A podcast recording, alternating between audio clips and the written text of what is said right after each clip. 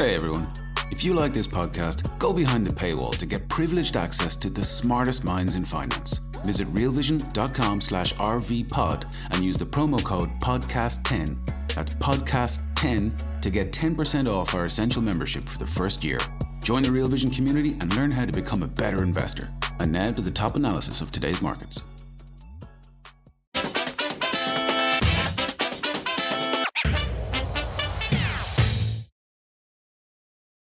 Will the inflation data give the Fed room to pause? Hi, everyone. Welcome to the Real Vision Daily Briefing. With me today is Mish Schneider, Chief Strategist at MarketGauge.com. Hi, Mish. How are you? I'm great, Maggie. How are you? you you're doing great. Fresh off the road. You've been traveling around, right?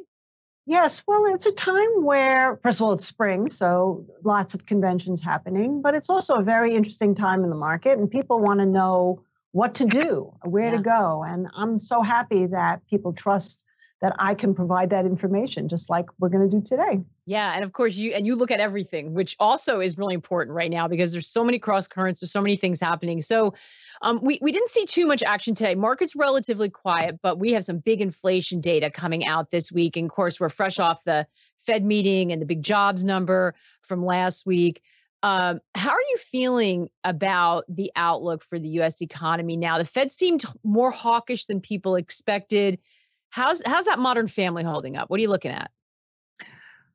Well, let's step back a little bit to the Fed because it was expected that he would go a quarter percent higher, and now we have Fed funds rate uh, at the level that they were in 2006 at five and a quarter percent. And also, we have a seasonality factor here where yields tend to peak in May. So, if you forget about all of the conversations that Powell had with the press and trying to dissect everything that he said, the point is, is that whether or not we go one more quarter percent, it still feels to me like based on history, we are peaking in terms of those yields. And of course, it was the rate of change that made it so uh, exciting for you know for what happened with the market uh, in terms of its downward move and the banks. So I just want to say that both junk bonds and high corporate grade bonds have actually held up really well. So last week when we saw the dump, the new dump from the regional banks, they kind of are staying flatline, which brings me to the modern family. We have pockets of great strength and we have pockets of great weakness. And I don't think I've ever seen the economic modern family so disparate in mm. terms of mm. where they are. And that's what is making it uh, interesting and also difficult to trade. That, that's so interesting. And so I think most of our viewers know by now, but Mish sort of um, you know looks at the sectors as a sort of gauge of uh, you know to create what this basket that she calls the modern family um, which which is so helpful. So what where do you see strength and what's struggling? Well, you know, in terms of the modern family, I think it's always important to say that it, even though it was my invention of this one index in key sectors, it turns out that Stanley Druckenmiller had said that the inside sectors of the US economy, the areas that where to look to really get the best gauge of what's happening are the Russell 2000, so that's the granddaddy, uh, the retail sector, so that's grandma, XRT, and then the transportation, which is IYT. And even among those three, there is uh, interesting things going on. For example, IWM or the small caps, which really measures the manufacturing, is telling us that we're stagnating, that maybe we've contracted enough. And if the Fed does really pause here, not even start actually reducing the rates, but just pause, it's possible that contraction actually can begin to grow because we have good things like labor market strong, right? So I would say that that doesn't mean that I'm calling for the end of contraction and we're going to hold, but I'm saying right now that seems to be the more obvious choice. Same thing with retail and the consumer. What what is amazing to me is since I've been traveling, I've never seen stores, restaurants, airports, and planes more crowded. I mean, really, I, I like way pre-COVID even crowded because mm-hmm. I've been to Vegas many times and, and it was amazing how many people. So what you're reflecting in the actual stocks and in that ETF basket in terms of consumer discretionary, yeah, there are obviously consumers are raising their their own debts by borrowing against their credit cards, but at the same token, it's also showing maybe the contraction is over. We don't know yet. but I'm looking at, at 60 as a key level. And then transportation is just the opposite. It's actually in a bullish phase, showing that demand that is robust, that the goods are moving and people are moving. So, you know, that's that's and I would call those the middle of the modern family. The strongest one, of course, would be semiconductors. And Sister Semiconductors, as I like to call her, really represents obviously the chip stocks like NVIDIA, which rocketed again, um, and also represents some of the technology stocks, which have been doing very well. And that's in an expansion, forget contraction. Mm. That's showing an expansion in the two year business cycle. And then last but not least, but I, you know, we, we could talk about biotech later, is obviously regional banks, which I'm amazed at how I had that in my family since 2014. And now basically regional banks, prodigal son has headlined and driven everything because I always felt it was the regional banks that would have the most influence ultimately than the big banks. And here we are. And of course, that's well underperforming. And the big question now is did it bottom last week?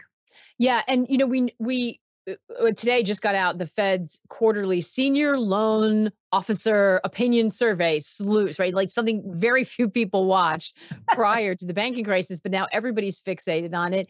And it showed a tightening of lending standards and demand, you know, indicating to some that, listen, this is going to be a break on the economy. And there are a lot of question marks about these regional banks. Um, uh, most people think there's going to be continued trouble. The, the question seems to be whether it ever jumps into something systemic. And right now, a lot of the people we have coming on say they don't think so. They don't know. How is that? How is the, that the regional bank index looking to you? Does it look like it's stabilizing? Well, the interesting thing about the regional banks is right in the beginning of March, I was looking at KRE, that's the, the symbol, right? And I noticed that it was breaking down before any of the other economic modern families really were. And I thought, is this some kind of a harbinger? And then whammo, three days later, right, was the was the big news with First Republic and so on.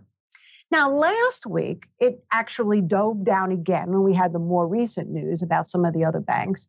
And it gapped lower, and then the next day gapped higher. So it's not the strongest island bottom I've ever seen. I've seen much better ones, but it is right now an island bottom. And even though today we saw a decline in KRE in price, it's holding above where it needs to, which would be the intraday high of last Thursday, 3705.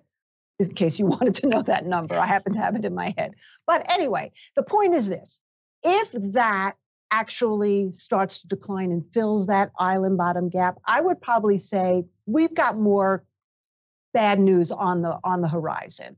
If it holds and we can swing back through in that KRE tomorrow, let's say over 38 or 39, then maybe the worst is over. And that's exactly how dicey it is right now. I mean, if we're looking at one day to the next day to the next day, it kind of tells you just how precarious everything rests on and and and and particularly when we're talking about those regional banks. Yeah. You know, you mentioned uh, NVIDIA, the strength of, of NVIDIA, and um, we've been talking about AI a lot. We get a lot of questions about it. We've been talking about it. Raoul's been um, obsessively, you know, digging into it. And he had a chance to sit down with Sandy Kaul from Franklin Templeton, and they talked about all of the different ways that this technology will potentially change things. Let's have a listen to a clip of that, and then we'll talk on the other side. But what I find so fascinating about AI is that it is going to likely be able to not only think about where you are now, but figure out what are the most likely and predictable pathways you are going to take from this current moment in time where you are, and how can we reshape commerce to actually incentivize you to take certain of those pathways over others. So I think that it's going to start to really build individual models of each person uh, and be able to really tailor the delivery of the world to that person in a way that the person may not even realize they have those needs until they start being fed to them. So I thought that was a really fascinating part of this. And a lot of that is this agentive design. And we're seeing a little bit of that, like with the Nest systems in our homes and But this is going beyond that. This is an AI getting to know Raoul and getting to know Sandy and then figuring out, almost like our own digital personal assistant that lives with us, what are we going to need and what should it be marshaling in terms of our own resources. So I think that's a fascinating potential where we're going. Hey everyone, we're going to take a quick break right now to hear a word from our partners. We'll be right back with more of the day's top analysis on the Real Vision Daily Briefing. And that full interview is available on our website. If you're not a member, just hit the QR code and you can jump on a trial. Um, I, this this topic just fascinates me. But Mish, the excitement around AI, we've seen it fueling a huge rally in the likes of Nvidia, Microsoft. Does it feel like that can continue? Well, I think if the market continues up, we may see some rotation into other areas that have so out, underperformed that would offer a little bit of risk reward at this point. But clearly, if everything stays as it is without some really horrible kind of depression at this point, which I doubt, then yeah, I mean, let's just look at Meta though. Meta's had such a spectacular run. And 250 seems to be a wall of resistance. We're trading at 232. NVIDIA just had a spectacular run. I thought if it could get through 275, maybe it can go to 300. Well, it's in the 290s today. So as far as I see, I think we're running into some levels of resistance now. And of course, that doesn't mean we can't pop through. But in terms of the whole tech and AI space, there's been a couple of things in its favor. One is just name recognition and things that we use every day that people know about. Uh, second, of course, is that it's been some kind of a, safety play in that people are running into the growth stocks as opposed to the value stocks where they were going before. And third is, is that I think there's still a level of complacency as far as we're not going to have chip problems. We're not going to have a war, China, Taiwan. None of this we want to get into now. But there certainly seems to be some level of relief that these things can continue to grow um, and really, hopefully, lead uh, the market uh, out of any potential horribleness that could happen. Yeah, it's interesting um, because you know it was with those high rates, everyone was saying, "Oh, future earnings tech so vulnerable." We did see that big pullback, but is is that behind us now? I mean, did the did tech already kind of process any of the bad news? Well, this is exactly what we're talking about. Tech was kind of first to really think that maybe we are near the end of rate hikes for sure. Um, and and tech, of course, was the thing that everybody wanted to buy into because I mean, let's face it, you put on the media, and that's what everybody is talking about. I, you know, I, we have a lot of the stocks in our portfolios because of quant trading. So, from a pure math, it's been the smartest thing. But you know, you and I kind of talk always more discretionary, so we could talk about other things. But yeah, I mean, I, I that is just spectacular. And at this point, like, look at Apple. Let's talk about Apple for a yeah. second. I mean, Apple just defied logic completely and now looking at it today, after making a new high on Friday, all it did was have an inside day at these highs. When I say new high, I don't mean new all-time highs, but new recent highs. It's sitting there looking poised to go even higher. So at this point, you know, I don't want to say cliche, but the trend is your friend. And right now, those are looking pretty hot. What is interesting is semiconductors had a split. It's very rare to hear an ETF split, two to one split. So now SMH is trading at 125 um, and actually, it's a little bit under where it was last week when it was at 247 or 246. But more importantly, is if that has anything to tell us, it's telling us that there's more upside if it holds here. Yeah, that's a that's a great point. We don't hear that very often. I think you mentioned Palantir's out and and soaring after hours too, right? Did you just see that cross your screen? Yes, it was up last look, uh, 22% right now. That's a huge move.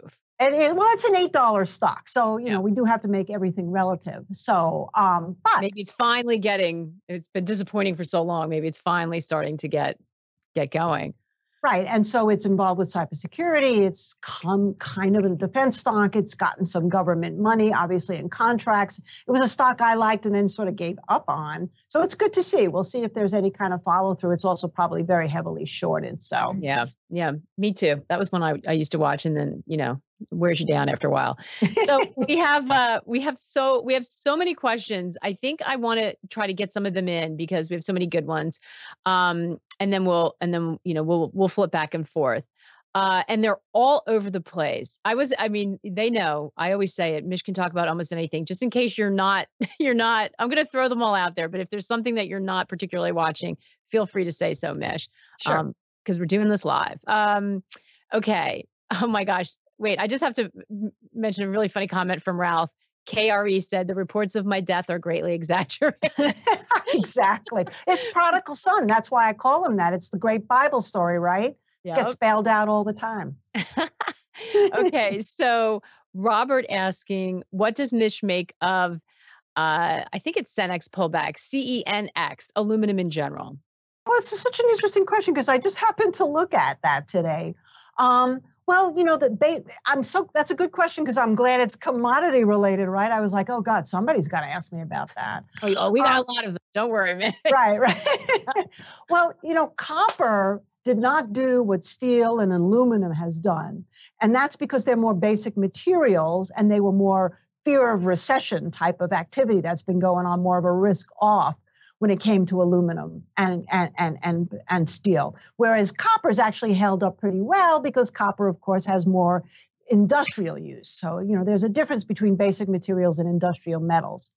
So I would say the answer to aluminum is, you know, yeah, this was impressive. It was much higher at one point, but that contraction in the economy, as I was talking about before, if we've stopped contracting, even if we don't necessarily grow, and we kind of go more baseline stagnation or stagflation, which you know we've been talking about for a long time, then it's possible that at this level, if you wanted to hold on to it for, it not be the best uh, opportunity to invest, but it could be a decent one.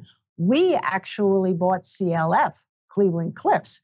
That thing got beaten to a pulp. We bought it around 15, exactly where it's trading right now, figuring unless we go into a deep recession, how much risk do we have? And that would also be a, a basic material, right? Mm. Okay, you know this one was coming. David S. Please ask Mish about sugar. Is it topping or more strength to go? well, what's interesting is that it got all the way up on Friday uh, to about 26 and a half cents a pound. And now today it's declined. Uh, and that's basically going to be the volatility of sugar. It is possible that it's run its course. Uh, I'm not going to say that that was the top per se, but I would say that at this point, I would be watching it in the next couple of days. And if it finds some kind of a stabilization between, say, 24.50 and 25, then probably it's just another uh, dip to support. It was another one that had some kind of a key reversal on the charts. And so if you look at the highs, and you think, oh, it could have maybe a 10% correction, that's where that 24 area would come in. And I think I'm pretty convinced that that would hold at this point because I still think that sugar shortages don't go away overnight.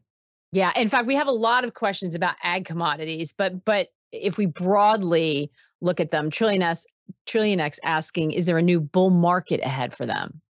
For for ags in general, you mean like I think he means ads in general. We have we have specific. I mean, there isn't a question that hasn't been asked. We have we have a more specific wheat, soybeans, and corn, but but they're asking both broadly and then individually.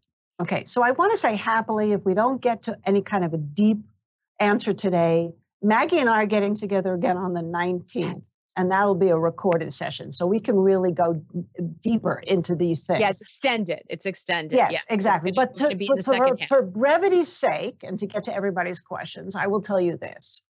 DBA, which we've talked about a million times, that looks really good. I mean, it's been sort of trading now between 2050 and 2150 let's call it that range and that's very typical. In terms of so i think that that's still looking great. It's still showing expansion. And of course wheat corn soybeans are in there. Um, a lot of it is going to have to be from uh, China in terms of consumption. This is why oil rallied today because there was a story that China all of a sudden has had growth and is consuming more oil. I think the same thing could happen with the grains. Wheat is not looking all that great right here, but it might have bottomed. But here's the most important thing to keep an eye on. Um, I have a friend who's very well informed who actually lives in Thailand. He's he's from the states, but he lives in Thailand. He told me that so much uh, fertilizer that comes out of the Ukraine. We haven't heard about it in a while, but there there could be some real shortages coming up. So I'd say my biggest tip for the grains is watch some of those FERT stocks like Mosaic, which right now doesn't look like anything, but that can change. Mm. If that mm. changes, that tells you something's happening. That's a great point. We actually, on the issue of oil, we have John asking about XLE. Okay, well, I haven't really watched energy much because I'm much more interested in the commodity future of oil. And so I did look at Brent. So I hope you don't mind. Yeah, go ahead. Next time I can go deeper into XLE. I mean, we do know that who was it, Buffett or one of those guys said they weren't not not Buffett, the other dude said that he wasn't going to uh, buy any more uh, Occidental Petroleum. I don't know what that means, but nonetheless, in terms of the actual oil itself, so Brent cra- traded up to seventy-seven dollars, just shy of it today a barrel. You look at that chart, as bearish and as recessionary as everybody's facing that call on oil and energy going down, if that goes up just a little bit more past $80 a barrel, I'm talking Brent, not WTI. WTI was a little cheap around 73. I, I, I have to say that, you know, all these PCE, CPI, PPI numbers are meaningless because they all exclude food and energy, the two areas I'm still most concerned about. We're going to take another quick break to hear a word from our partners. We'll be right back with more of the day's top analysis on the Real Vision Daily Briefing.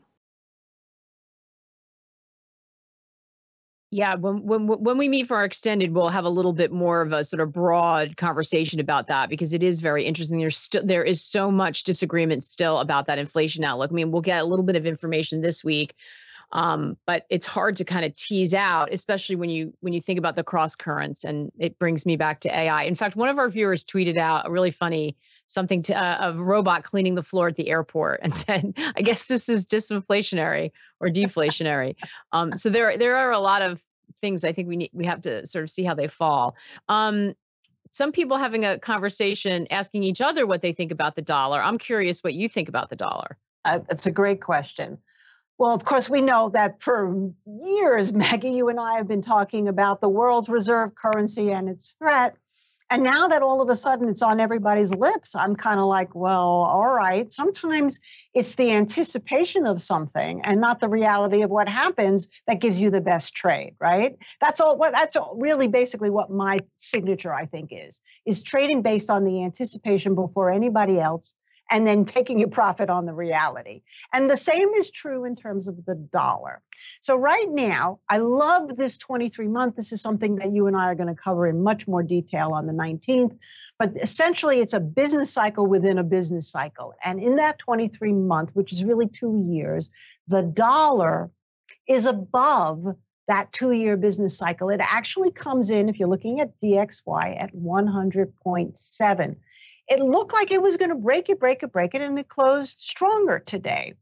So that tells me that the dollar and the reality of whatever happens at this point might be getting a pass. I'm very neutral right here. I wouldn't say I'm bullish, but I'm not as bearish as I was based on the fact that with all of the talk, including Janet Yellen, about yeah. its threat as the world's reserve currency, it's hanging pretty tough. Yeah, and and many many people have been looking for that to to to move lower. I mean, that's that's so many people have that call. So it sounds like you're saying it seems like a little bit of a crowded crowded trade right now. Definitely. Okay, um, liquid gems. This is just circles back to um, oil, but I think it asks a question in here. And liquid gems says, "This is the dream team, Maggie and Mish." Oh, thank you, liquid gems. uh, what happened to the bull market? OPEC cut supplies. Why didn't it show up in the price? Well, again, you always have to anticipate. This is this is you know it's it's it's it's easy for me to say but don't forget i spent all my years on the futures exchange where it's all about anticipation and it's all about hedging whatever the reality is of what's going on with the raw material. And the same thing happened with oil. The anticipation that opec was going to cut gave us that rally. And then the reality of the fact that consume, consumption, particularly in China, as I mentioned earlier, wasn't really meeting the fact that the supply was less. And you know, and even though there's stories about our own strategic reserves and everything being low, it just a lot of profit taking came in, and a lot of people use that as the end all be all to why we're going into deflation, disinflation, and recession.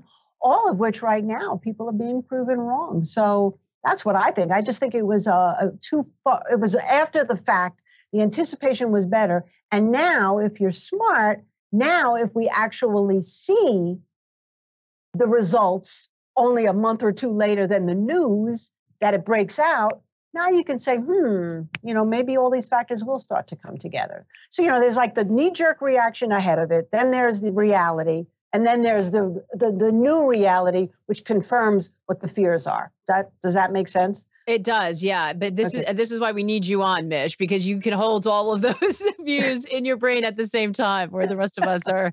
We've got to think three dimensionally. It's um, exhausting. Paul, I can imagine. I can't believe you know all these levels off the top of your head. I, I never ceases to amaze me. Paul English making the point. Um, he's putting a quote in from Stan Druckenmiller a week Druckenmiller a week ago about the only space I have any risk on right now is shorting the U.S. dollar, and I'm also long gold obviously for the same reason. So, how are you thinking about gold here, Mish?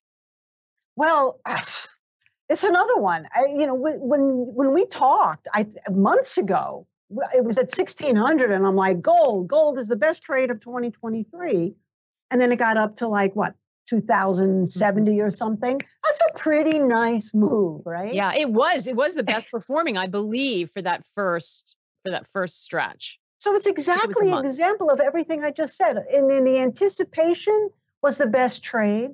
The reality now it's kind of going sideways. And the question is going to be is that reality going to be confirmed with more fear?